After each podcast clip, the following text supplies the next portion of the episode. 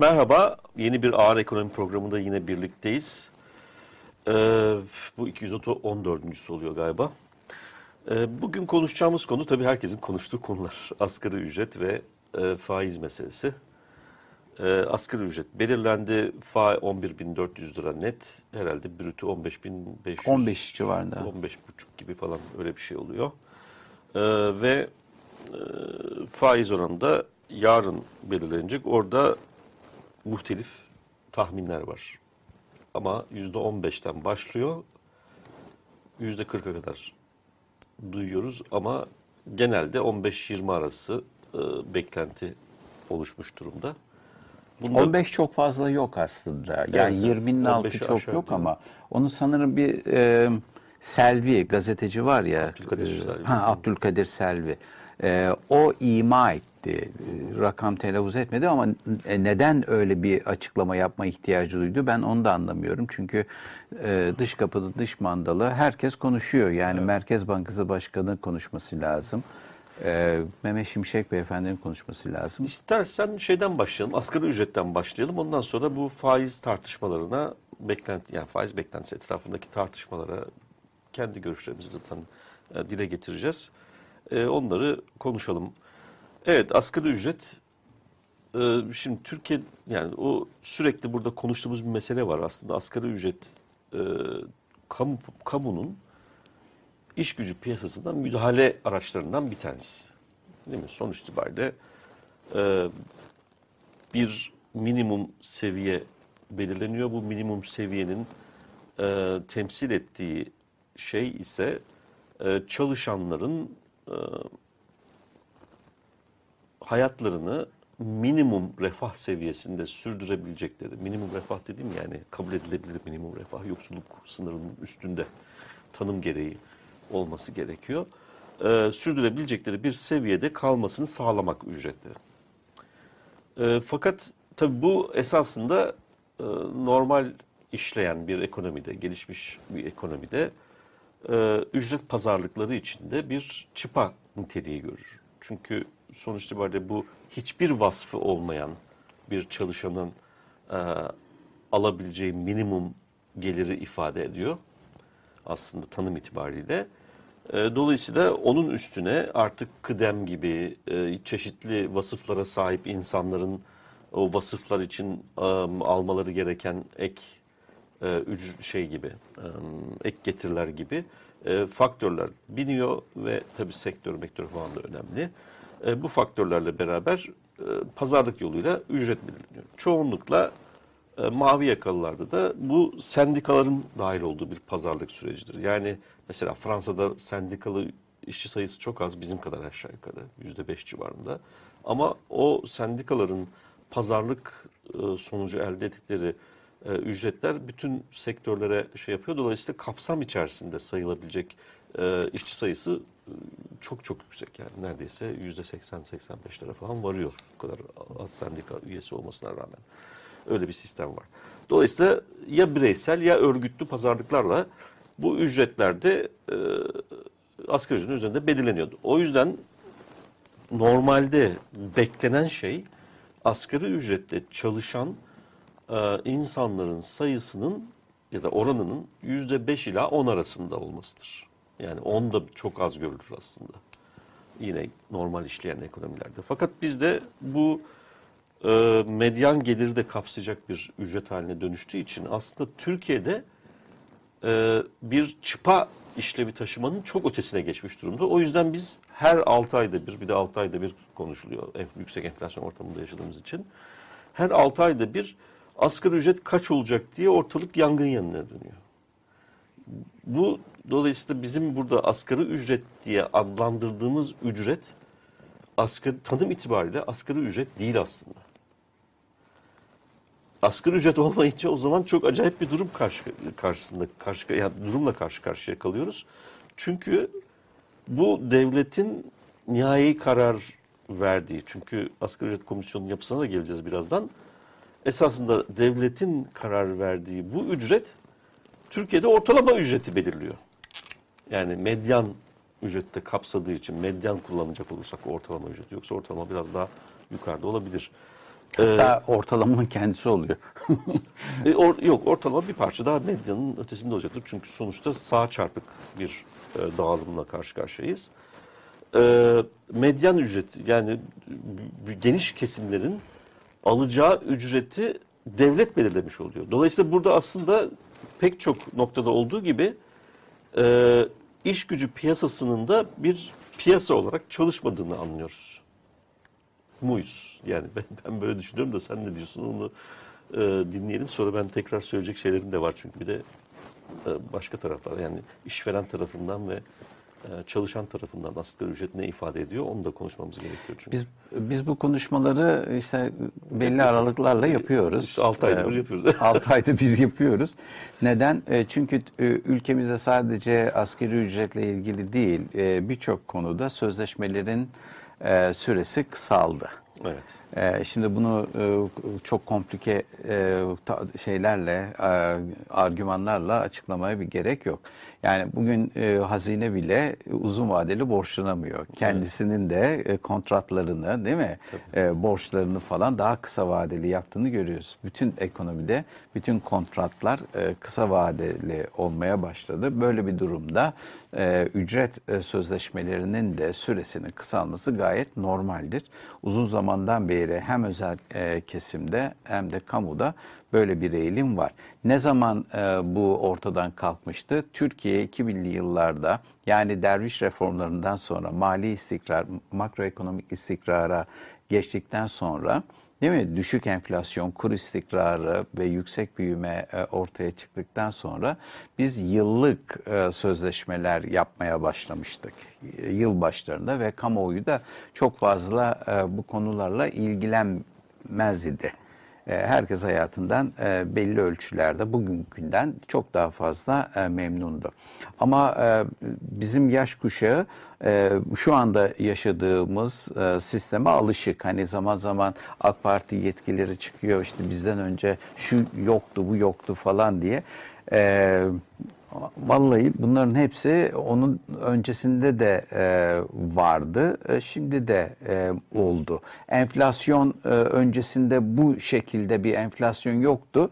E, şimdi bu şekilde bir enflasyona biz maruz e, kalıyoruz falan.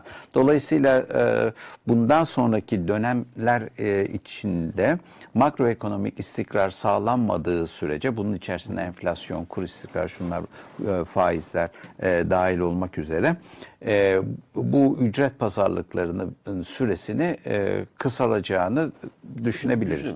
Eğer bu istikrarsızlık daha da devam ederse, enflasyon çok daha e, bu, bugünkü düzeylerinin çok daha üzerine e, çıkarsa hazırlıklı olun. E, bu süre daha da kısalabilir. Şu anda 6 ayda bir yapılabiliyor. 3 ayda da e, yapılabilir. Bunun e, geçmiş Türkiye'de örnekleri yok ama e, dünyada örnekleri var. Aynen var. onu kastediyorum ben. Ee, Birinci e, konuyla ilgili açıklama bu. Üç, ikincisi ücretlerin düşebileceği minimum seviyeyi bir regülasyon, düzenleme e, ücretidir e, dedin.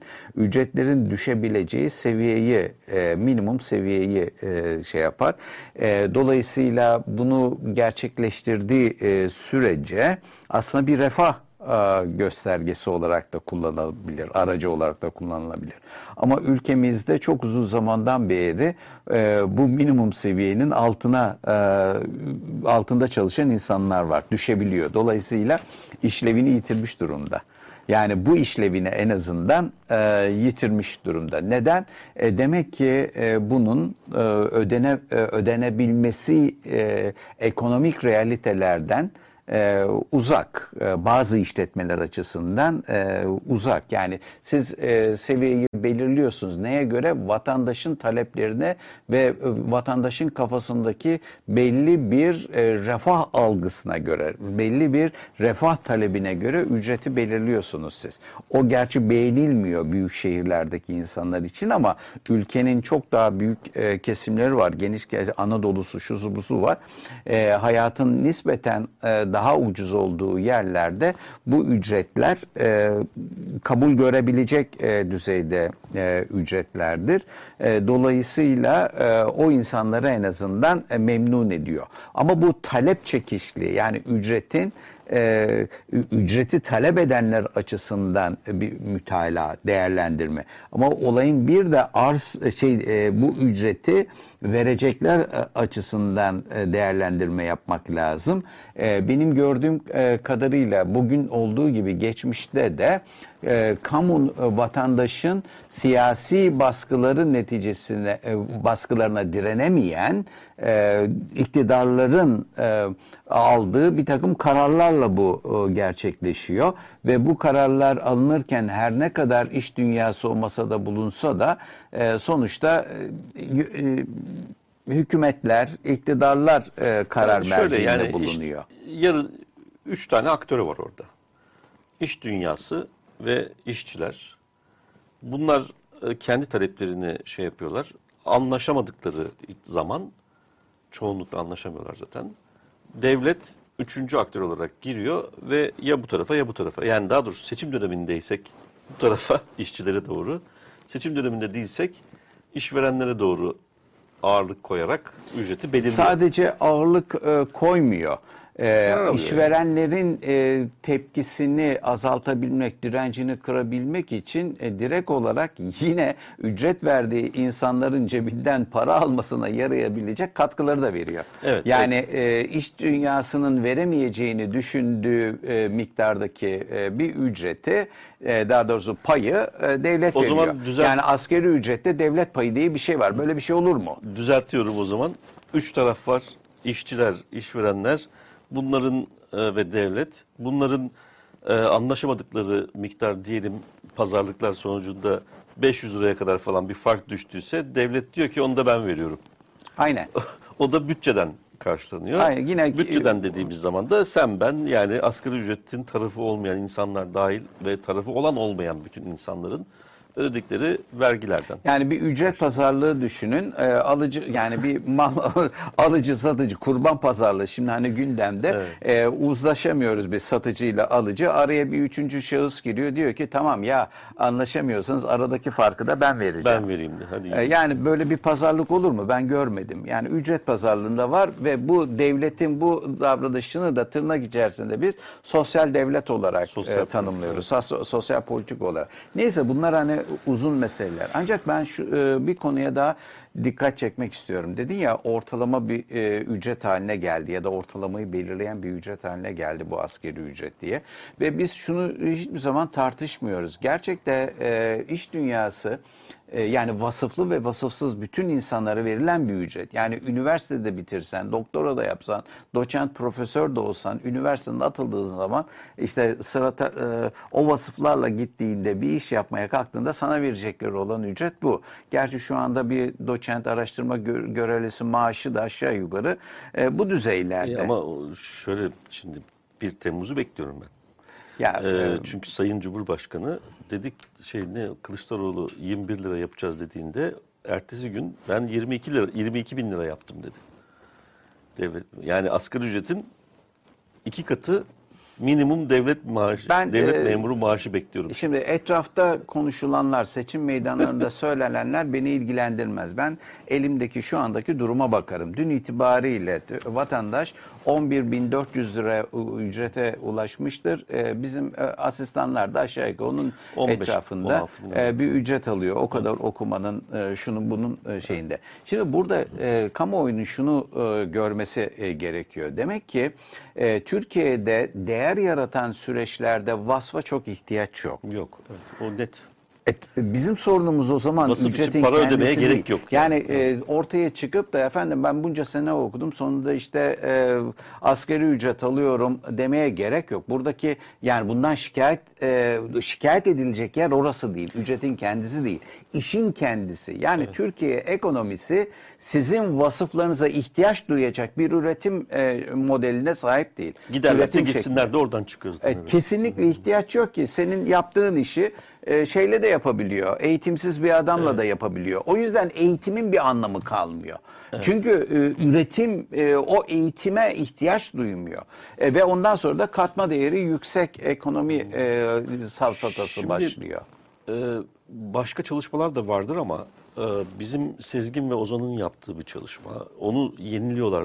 Yayınlanmadı henüz galiba ama bu yakınlarda çıkacak. Biz de geçen sene yayınlanan Benan, ben, Evet e. Meften Narod ve şey e, Marmara'dan da Bilge ile beraber yaptığımız bir çalışmada da e, vasıflı yani daha doğrusu vasfa ödenen e, miktarla daha vasıflı e, ların aldığı ücretle vasıfsızların aldığı ücret rasyosunun, oranının süratle azalmakta olduğunu görüyoruz. Ne zamandan beri? İşte 2010'dan beri falan diyebilirim yani. Ee, bu biraz şeyle de ilgili. Ee, çok sayıda üniversite açıldı. Bu üniversiteler vasıf kazandırmıyorlar büyük ölçüde. Ama onlar sonuçta da o e, şeyle ilgili, veriyor e, yani. pozisyonuyla ilgili e, ihtiyaç yok diyorum. Yani e, yaptığı iş vasıf gerektiren, bir Gerektiren iş bir iş değil. değil. Ekonomide vasıf, o vasıfa ihtiyacın yok. İhtiyaç yok. Üniversite yazsan ne olur? E, şimdi e, yani dolayısıyla e, işin ekonominin e, değer yaratma e, süreçleri vasıfsız ve vasıflı emeğin aslında aynı pazara erişimine, eşit koşullarda erişimini sağladı.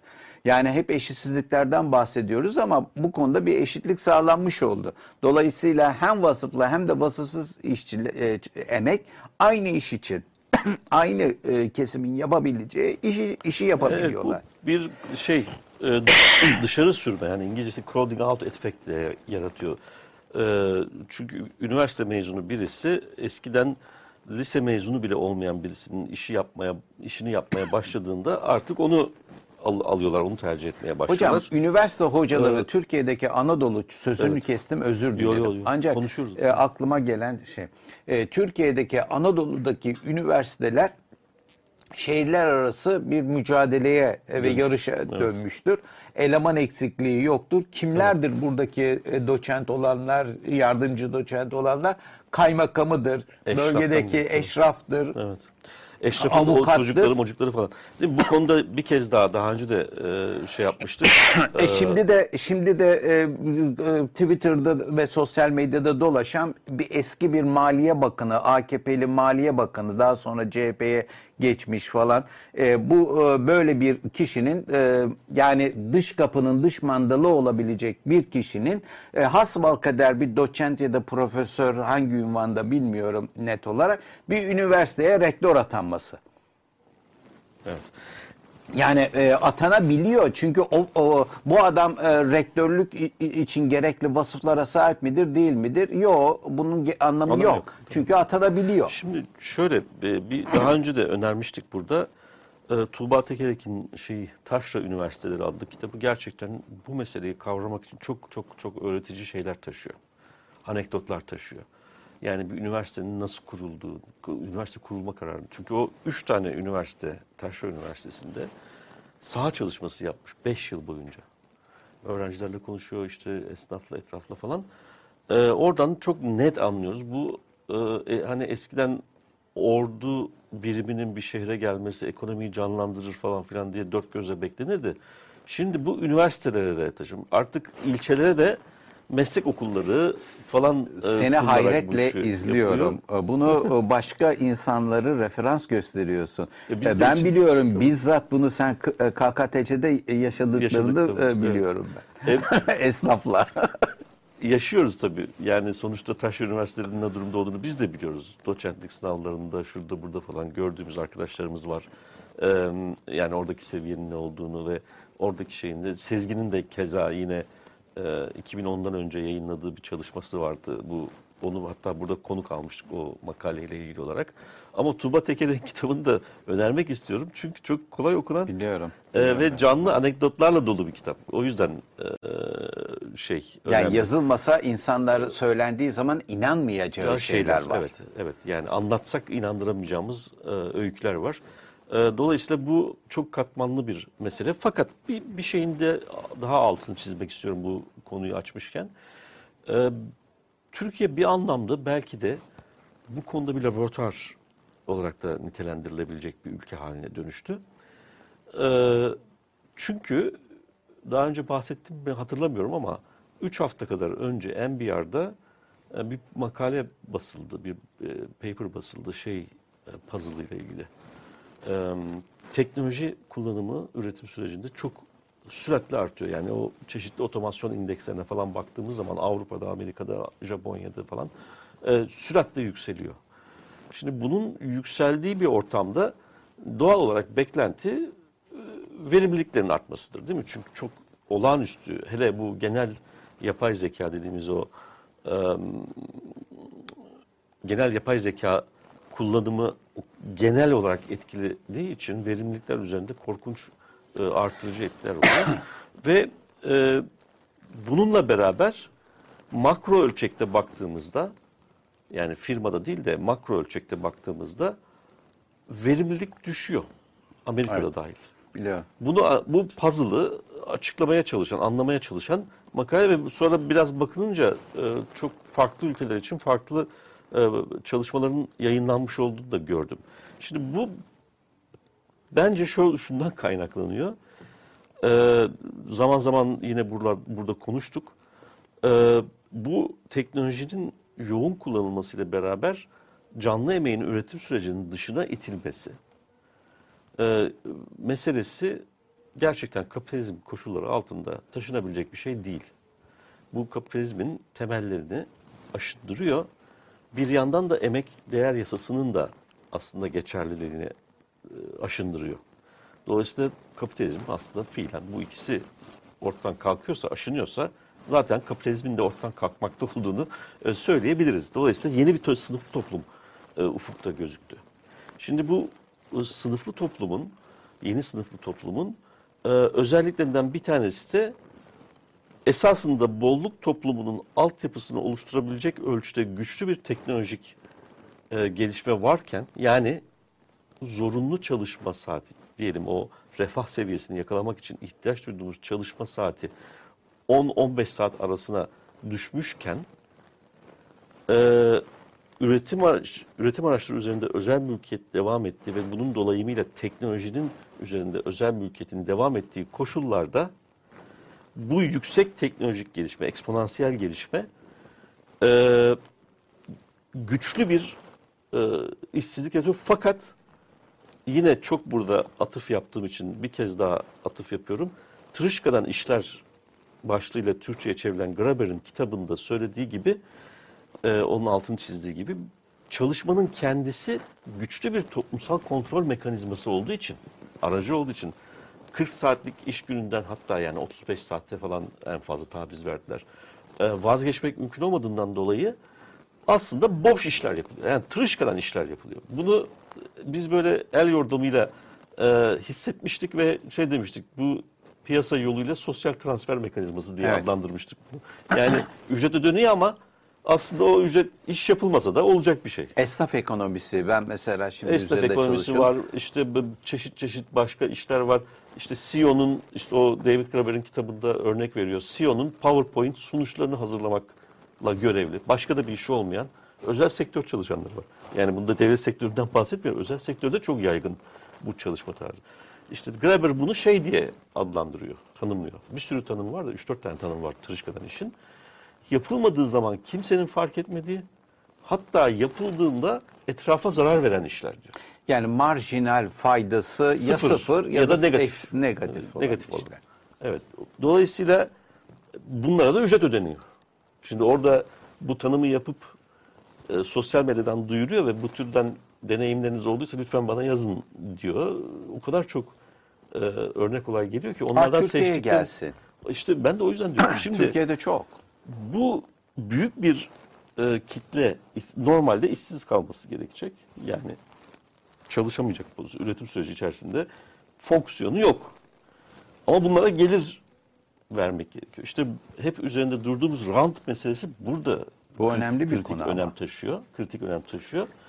Ve e, bu rant dağıtımı üzerinden kurduğu toplumsal e, hegemonya artık o kadar güçlü hale geldi ki biz burada şaşıp duruyoruz. Ulan bu kadar büyük kriz var nasıl oluyor da bu krizi yaratan iktidar halen iktidarını koruyor. İşte bundan dolayı koruyor. Çünkü bu toplumsal kontrol mekanizması çok güçlü bir şekilde çalışıyor.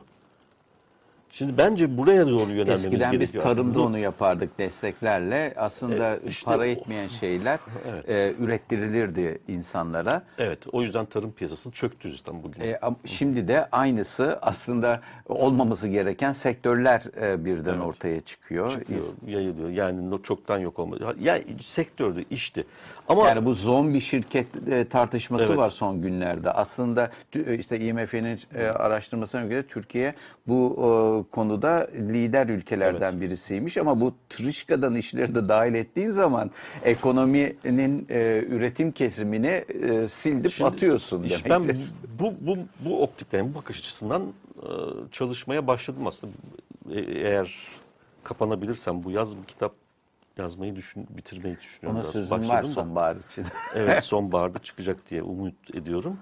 Ama bu, bu son derece önemli bir mesele. Çünkü şeyi anlamak açısından da önemsiyorum. Yani bu aslında e, bugün e, dünyada geniş bir rüzgar yaratan e, neofaşist diye adlandırdığım benim ama çoğunlukla işte sağ popülist iktidarlar diye genel herkesin üzerinde uzlaştığı bir kavram olarak konan iktidarların ekonomi politiği de buna dayanıyor. Ee, ve bir ölçüde de hadi buradan biraz daha e, şey vereyim, spoiler vereyim. Ee, Metaverse evet. dünyasının ideolojik arka planının da buna dayanıyor. Yani Met- Metaverse'ün ekonomi politiği de aslında buradan kaynaklanıyor. Şimdi bütün bunları birleştirip bakmak gerekir e, bu meseleleri anlamak için e, diyorum ve daha çok konuşacağız tabii bu konuyu. Ee, bir iki konuyu daha bu askeri ücretle ilgili e, değinmek isterim. Ee, en azından kamuoyunun e, dikkatini çekmek isterim e, bunlara değerlendirirken. Senin söylediğin bu açıklamalar aslında benim şimdi söyleyeceğime de güzel bir giriş oldu. Neden? Çünkü askeri ücret e, müessesesi yani bir kurumsal yapı olarak e, bütün dünyada belki değil mi? E, Birçok ülkede var, bütün dünyada var demeyeyim. Yok ama Ee, evet, birçok hatta ülkede- bölgeseli var E, Aynen e, ülkede var. Bu 20. yüzyıl sanayi toplumunun bir müessesesi. kesinlikle. E, sanayi e, toplumu e, var ise e, bu e, askeri ücret e, bir e, şey e, mana ifade ediyor. Bir sosyal politika aracı olarak. Ama biraz önce söylediğin şeyler bizim sanayi toplumu ötesine geçtiğimizin bir Post- e, değil mi? endüstriyel toplumu, bir şeyi. Dolayısıyla bu ücret meselesinin, ücret belirlenme sürecinin ve iş gücü piyasasında ve o kurumsal yapının da tekrar masaya yatırılmasında belki e, bizim için erken e, elbette ama Batı ekonomileri için İşte o böyle süratle birleşeceğiz gibi geliyor bana. e, Belki olabilir. Ee, Structure bunu e, dikkat çekmek istedim. Yani bir şeyi değerlendirirken onun e, çıkış sebeplerini ve e, gerekçelerini e, bilmekte fayda var. İkinci husus da bizdeki örnekle ilgili olarak bizde bir müessese var. Ee, ama e, işte işveren tarafı, işçi tarafı, işçi tarafı e, dediğinden de Türk iş. Yani sadece Türkiye'de e, Türk iş midir ve Türk iş işçilerinin kaçta kaç asgari ücretle çalışıyor? E, o da belli değil. Ha, madem sendika olacak, e, neden diğer emek örgütleri, mesela DİSK, mesela memur sendikaları, neden orada yok? Hani bu süreci belki sulandırır diye düşünülüyorsa, e, olsun. Yani e, partiler de zaman zaman kurultaylar yapıyorlar değil mi? İnsanları topluyorlar. E, orada sonu gelmeyen tartışmalar e, yapılıyor. Burada da yapılsın. Dört gün yerine bir hafta yapılsın. Bir sakıncası olur mu? E, yani bir uzlaşı bulunabilir. Dolayısıyla hani bunun e, belirlenme e, müessesesi açısından biraz 12 Eylül'ün etkisi e, var burada diye e, düşünüyorum. E, bir de e, biz bunları eleştiriyorduk ama e, birçok zamandır, e, bir, e, birkaç yıldır. Ama bu sene buna yeni bir şey daha eklendi. E, İşçi Sendikası'nın başkanı e, görüşmeler sırasında Sayın Cumhurbaşkanı ile görüşmeye gitti. Evet.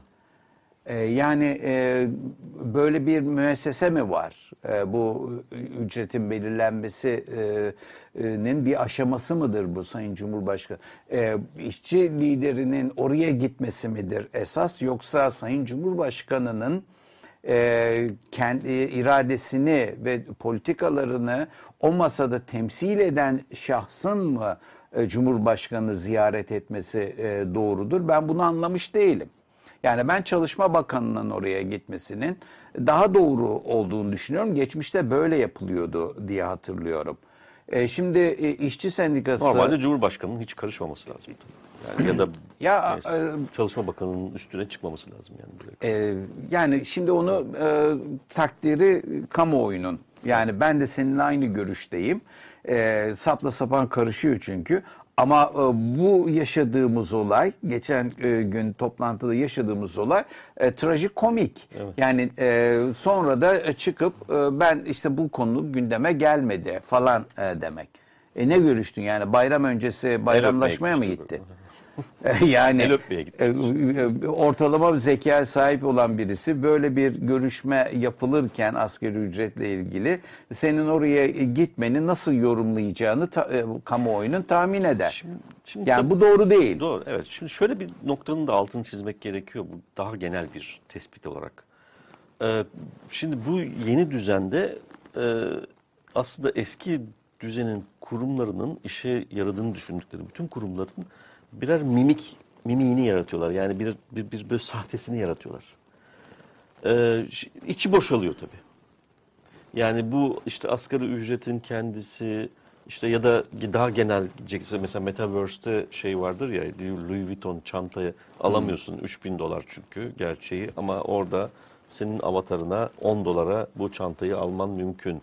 İşte gerçek hayatta Ne oluyor o zaman? Avatarınla dolu. Avatarında dolaşıyorsun. Ee, gerçek hayatta Bahamalara tatile gidemezsin ya da Karayiplere tatile gidemezsin ama dert değil. İşte o şimdi e, şeyin e, Apple'ın çıkarttığı gözlükle var ya artık böyle yeni mükemmel bir teknoloji diye 3400 dolara falan ama o düşecek herhalde onun fiyatı da.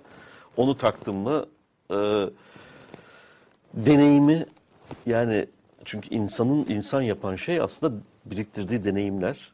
Bu deneyimlerin sahtesini ama çok gerçekçi bir şekilde Başkalarının deneyimini deneyimleyeceksin. Yok tamamen serbestsin sen. Yani ortamı yaratıyor. O ortam içerisinde o deneyimi sanki gerçekmiş gibi algılıyorsun. Şimdi bunu Güven Güzeldere konuş. Bu bu bu salı e, açık radyoda e, yarısını izleyebildim ama daha tamamını izleyemedim.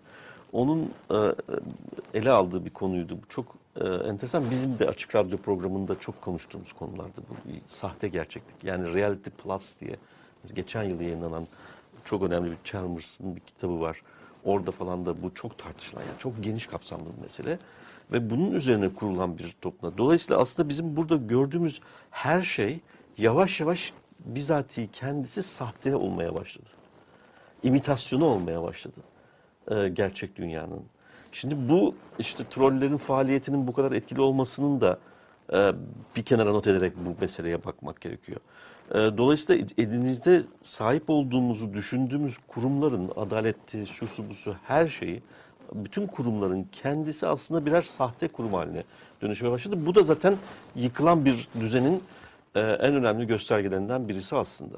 Ama biz bu optikten bakmıyoruz meseleye. Daha genel bir mesele, daha büyük bir mücadele gerektiriyor e, toplumsal mücadele alanında. E, ve bu optiği çok sıkı sıkıya sarılmamız gerekiyor. Bu bakış açısına çok sıkı sıkıya sarılmamız gerekiyor. E, o yüzden e, bunu şey yapalım. Bir asgari ücretle ilgili bir şey daha söylemek e, istiyorum. Şimdi bu tabii bir yandan işverenlere maliyeti açısından şey var. İşte onu sık sık konuşuyoruz. Burada da bir kez daha ele aldık. Aslında Türkiye'de e, zombi şirketten tut bilmem neye kadar bu ücreti ödeme kapasitesine sahip olmayan çok sayıda işletme var. Dolayısıyla bunlar e, bir yolunu buluyorlar. Yani o devlet yardımını alsa da ödeyemeyecek kapasitede Tabii. olan e, kapasiteye sahip olmayan şirketler var. O taraftan bir problem yaratacaktır. E, bir de öteki taraftan da e, güvencesiz çalışma çok çok yaygınlaşmaya başladığı için e, yani onu da şöyle e, sıralamak mümkün. İşte normal çalışma, ondan sonra yavaş yavaş e, evden çalışmaya başlıyorsun. İşte evden çalışma artmaya başlıyor. Sonra on call çalışma dedikleri işte biz sizi ararız'a dönüyor. Sonraki aşaması zaten işsiz. Teknik TÜİK tanı, genel, genel tanımda bile, dar tanımda bile işsiz oluyoruz. E, şimdi bu e, güvencesiz çalışmanın e, haftalık 40 saat çalışmanın uzak kaldığını düşünmemiz gerekiyor. Dolayısıyla bu çalışma saat ücretin de saatlik ücret olduğunu lütfen unutmayalım. e, o zaman aslında e, bu minimum refaha ulaşımın e, kolaylaştırmak üzere tasarlandığı söylenen, tasarlanmış olan ama bugün bu işlevini yitirmiş olan asgari ücret, bir sosyal politika aracı olarak asgari ücret bu fonksiyonu da yitirmiş durumda aslında. Çünkü 40 saat çalışıp da asgari ücret alabilen sayısı e, her geçen ay azalıyor. Yani e, insanların evine bu asgari ücretin öngördüğü 11.400 lira net giremiyor. Sadece şey değil, asgari ücret alamadığı için değil, asgari ücret alsa da çalışma saatini tamamlayamadığı için e, giremiyor. Şimdi bu da tabii haliyle önemli bir refah e, problemi de yaratıyor. Bu açığı da işte başka sosyal transferlerle e, kapatıyorlar diye düşünebiliriz. Başka bir şey yoksa e, faize geçelim. Faize geçelim. Faiz de önemli bir e, konu. Şimdi e, önümüz yarın e, değil mi? Yarın, açıklanacak. e, açıklanacak faiz oranı. Kamuoyunda da çok e, enteresan beklentiler var. Ama e, bu bir totoya dönmüş e, durumda. E, kimse e, net bir e, rakamı e, Telaffuz edemiyor. telaffuz edemiyor. E, her kesimin Türkiye ekonomisiyle ilgili farklı beklentiler içerisinde olan, farklı motivasyonları olan e, herkesin farklı bir e, e, rakam telaffuz ediyor. Uluslararası e, kurumlar e, genellikle e, Türkiye'ye sermaye akımlarının gelebilmesi için yüzde kırklardan açıyorlar.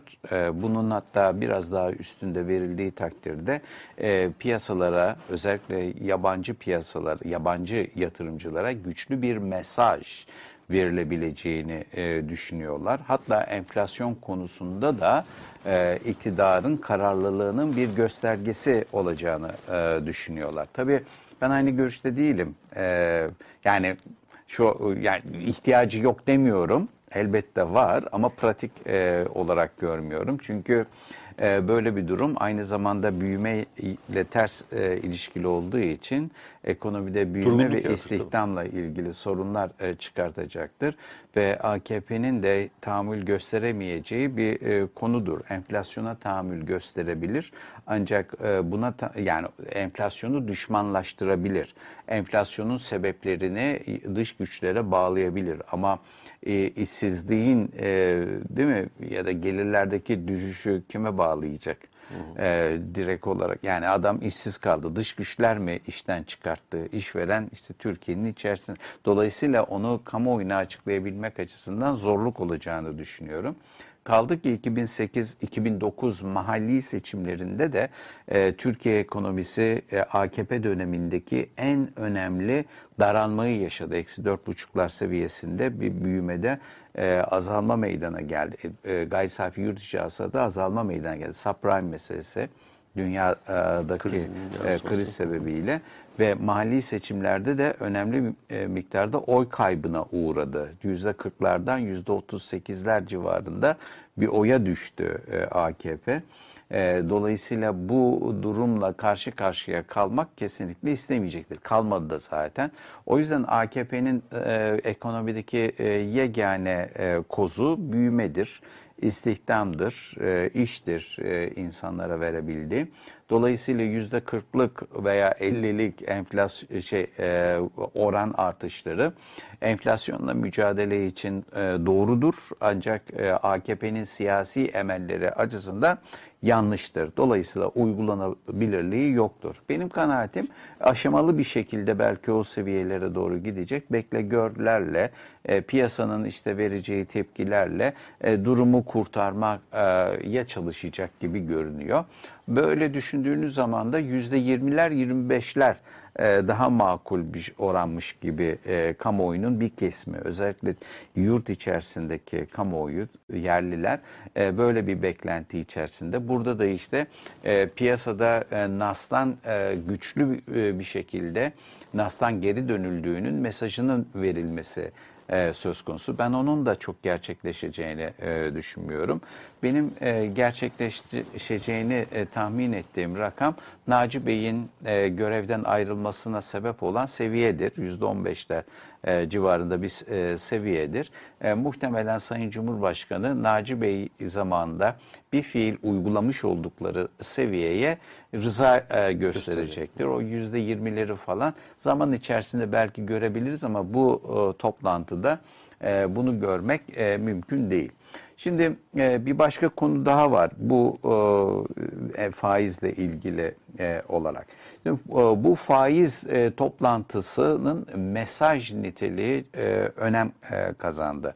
Yani işlev olarak biz enflasyonla mücadele açısından bir işlev görmesini beklemiyoruz bu faizle. Çünkü Sayın Cumhurbaşkanı'nın tamam geriye dönüş, U dönüşü yapacak ama bu kadar da değil şeklinde düşüneceğini e, tahmin ediyorum. İkinci e, sebebim de AKP içerisindeki e, klikleşme veya muhalefet. Yani e, biz tabii muhalefeti AKP'nin karşısındaki diğer siyasi partiler olarak düşünüyoruz. Oysa e, homojen bir grup değil AKP bütünü. E, ve bunun içerisinde ekonomi yönetimiyle ilgili olarak farklı e, gruplar var. E, şimdi burada Sayın Cumhurbaşkanı belki bir dönüş yaptı, kıvrak bir dönüş yaptı, U dönüşü diyoruz. Ama bu e, kesimler arasında, parti içerisinde ekonomik görüşler arasında bir tercihte bulunmasını e, bulunmakta zorunlu kaldığı için bunu yaptı.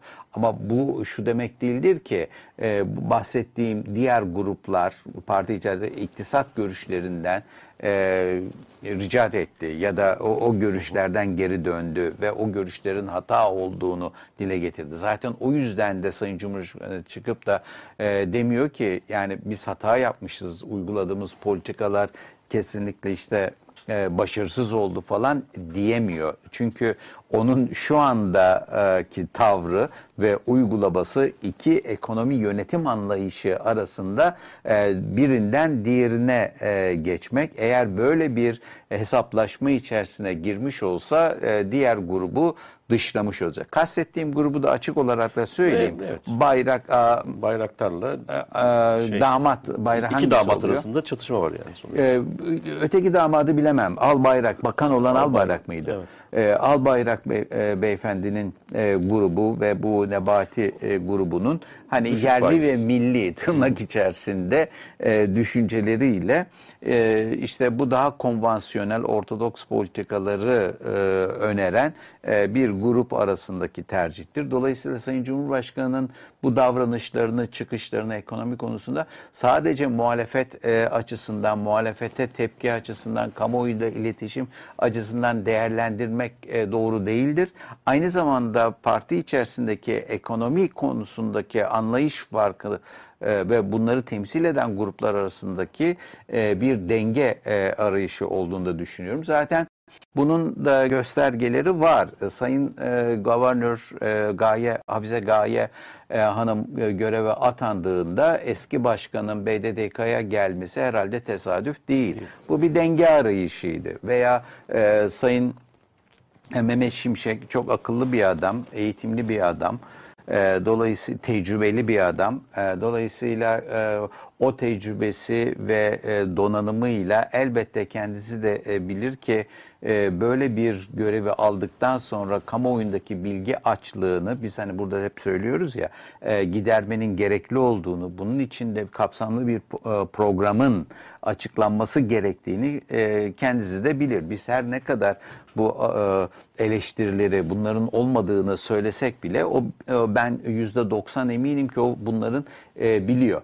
Ancak bunu bilmekle, bunu dizayn etmekle e, bu pro, böyle bir programı hazırlayıp kamuoyuna ilan etmek ayrı şeyler. Bu e, bir iki günde, bir iki haftada bunu hallettiniz diyelim, hazırladınız.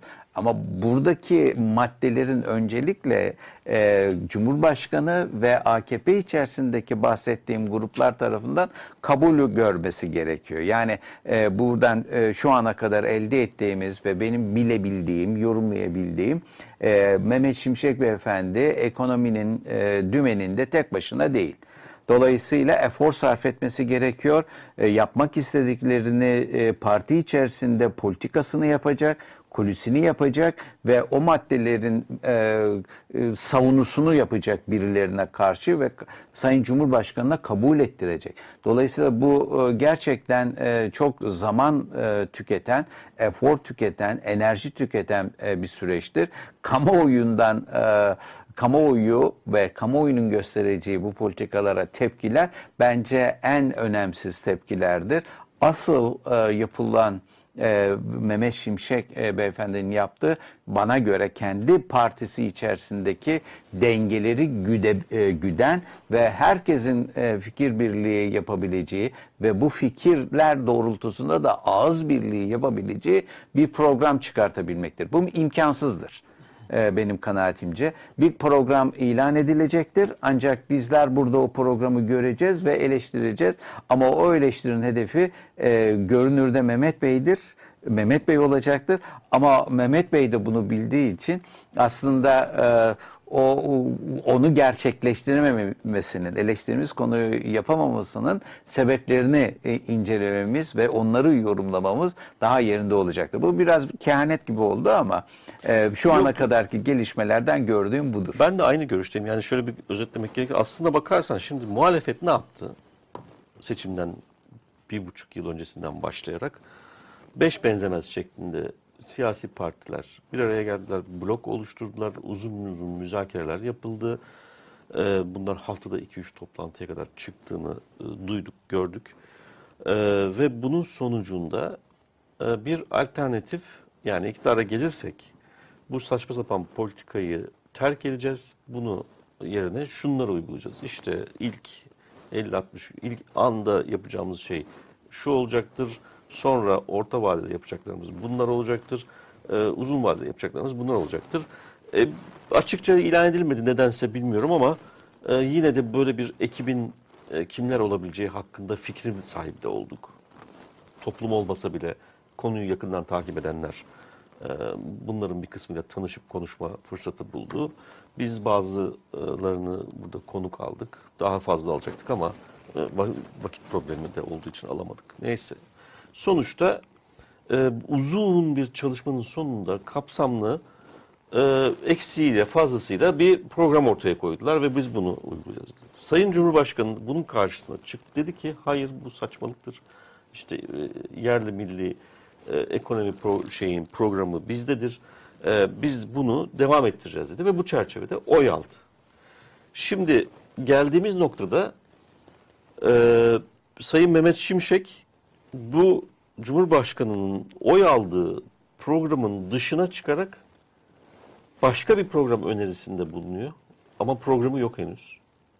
Ve bu bir buçuk yılda hazırlanan programı kapsamında bir programı neredeyse tek başına. Çünkü kadrosu da e, yani büyük bir değişiklik olmadığı için bu programa katkı verebilecek insan var mı yok mu onu da bilmiyoruz. E, bunlar varsa bunların icra pozisyonunu olacak mı olmayacak mı onu bilmiyoruz. E, o zaman bu alternatif programı hazırladığında e, icra meselesini hani hazırlasa bile bunun icra aşamasında bu programı bir önceki yani tamamen zıt anlayışa sahip bir iktisat programını icra etmek konusunda e, konsensüs sağlamış bir ekibin böyle bir programı benimseyip icra edebileceğine nasıl güveneceğiz? O da ayrı bir problem. Şimdi bütün bunlar ortadayken aslında iş geliyor bir siyasi çekişmenin de e, ortasına düşüyor. Bu siyasi çekişme ilk bakışta iki kutuplu gözüküyor. Yani iki tane damat iki farklı e, kutbu savunuyorlar. Bir tanesi e, e, ihracatçı bir sektörde iş sahibi ve daha ortodoks politikaları savunuyor. Mehmet Şimşek'i onun ikna ettiği, getirdiği falan işte söyleniyor. Öteki ise e, senin çok üzerinde durduğun non-tradable'ları yani dış ticarete konu olmayan sektörleri esasında dış, dış ticarete açan bir programın anlayışı değil mi? Bu konut tabii, barınma tabii, krizi, tabii, tabii. döviz şoklarının e, bütün bu non-tradable'ları et, etkilemesi e, falan işte bunun bunun sonucunda da ama ortaya çıkan büyük bir fecaat var değil mi? Toplumsal refah açısından biz sürekli e, memleket kanıyor yani. Sürekli dış dış dış ülkelere e, refah transferi gerçekleştiriyoruz aslında. Bu sürdürülebilir program değil aslında o yüzden. Ama bunlar aslında iktidarı terk etmiş değiller. e, bir de üçüncü grup var. Üçüncü grup da damatların bu kadar siyasi pozisyon almasından rahatsız olan AKP içerisindeki diğer grupçuklar. Bunların işte yedek partiler oluşturdukları falan filan e, söyleniyor. Yani bir e, Sayın Erdoğan, Sayın Cumhurbaşkanı e, dönemi bittikten sonra e, pozisyonunu pozisyon hazırladıklarını, ikisine birden karşı olduklarını ama onların ne olduğunu bilmiyoruz tabii yani sonuçta. Ee, şimdi bu kadar büyük bir karmaşa, e, bu, hep altını çizdiğimiz bir başka konu daha var. E, son derece yüksek ko- koordinasyon gerektiren bir kriz yönetimi için e, e, iktidarın elindeki kadro, anlayış ve ortam bu. Söylem birliği de yok. Söylem birliği yok, anlayış birliği yok, hiçbir birlik yok yani.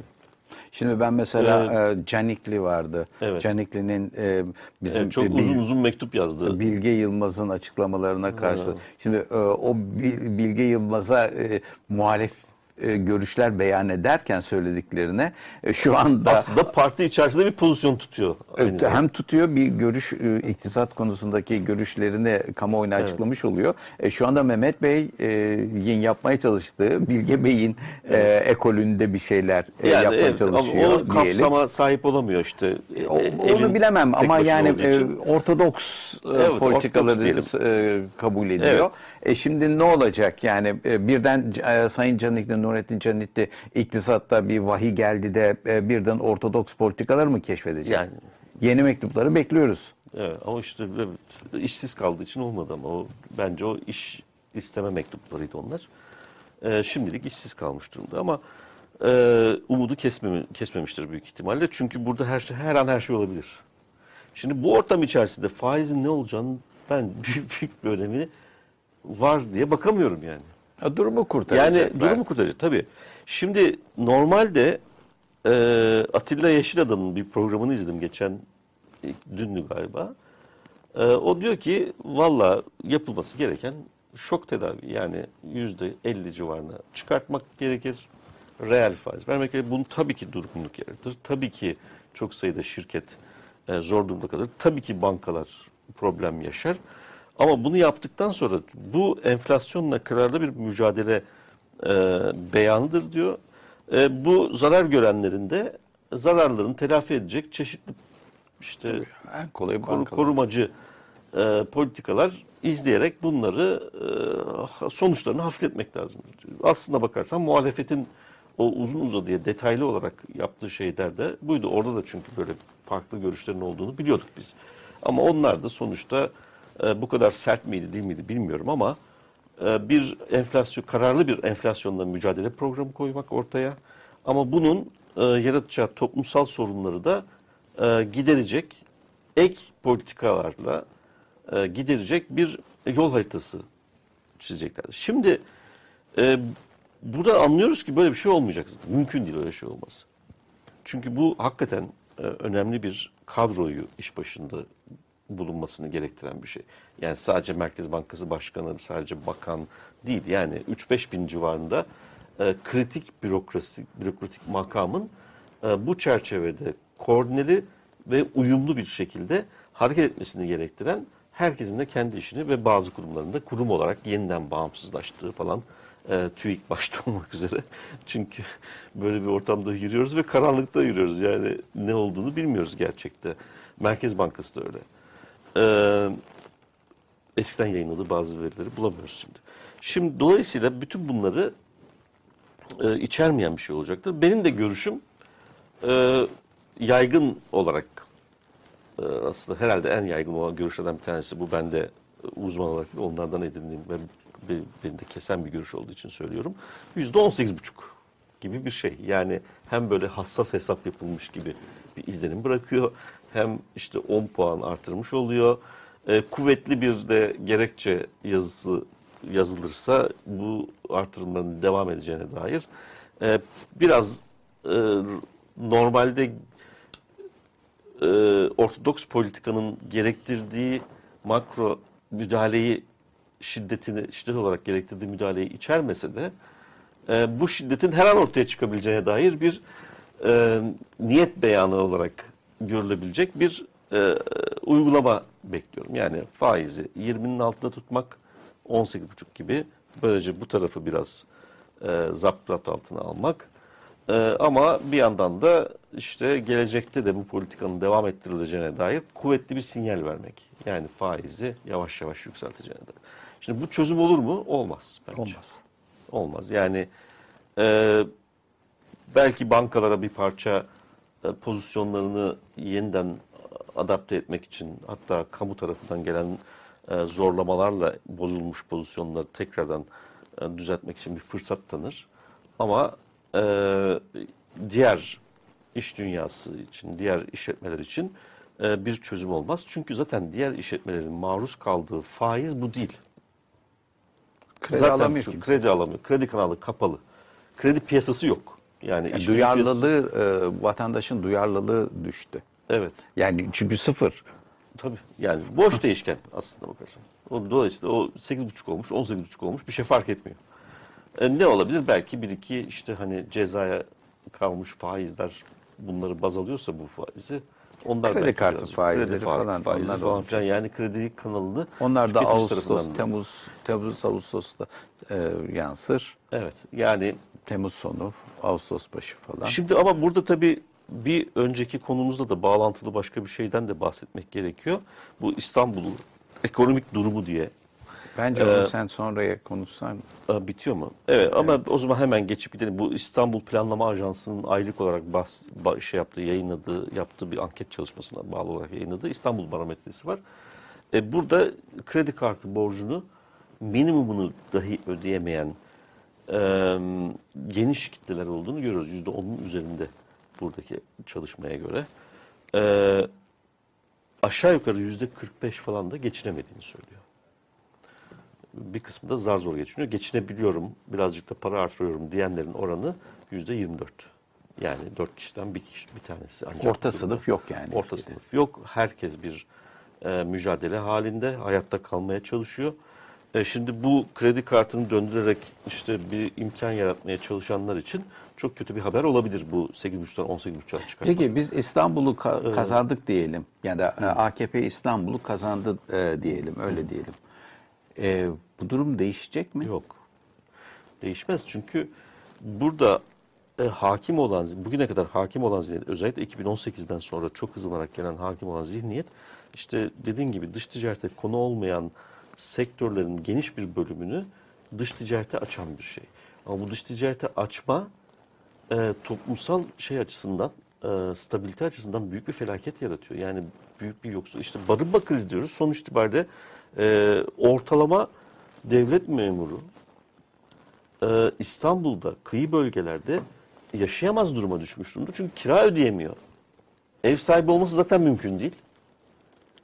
E, bu barınma krizini çözemediğiniz sürece e, bunun böyle olmasının nedeni ne? İşte yabancıların gelip burada e, ev tutmaları, işte bir yatırım aracı olarak e, imar rantını görmeleri falan filan.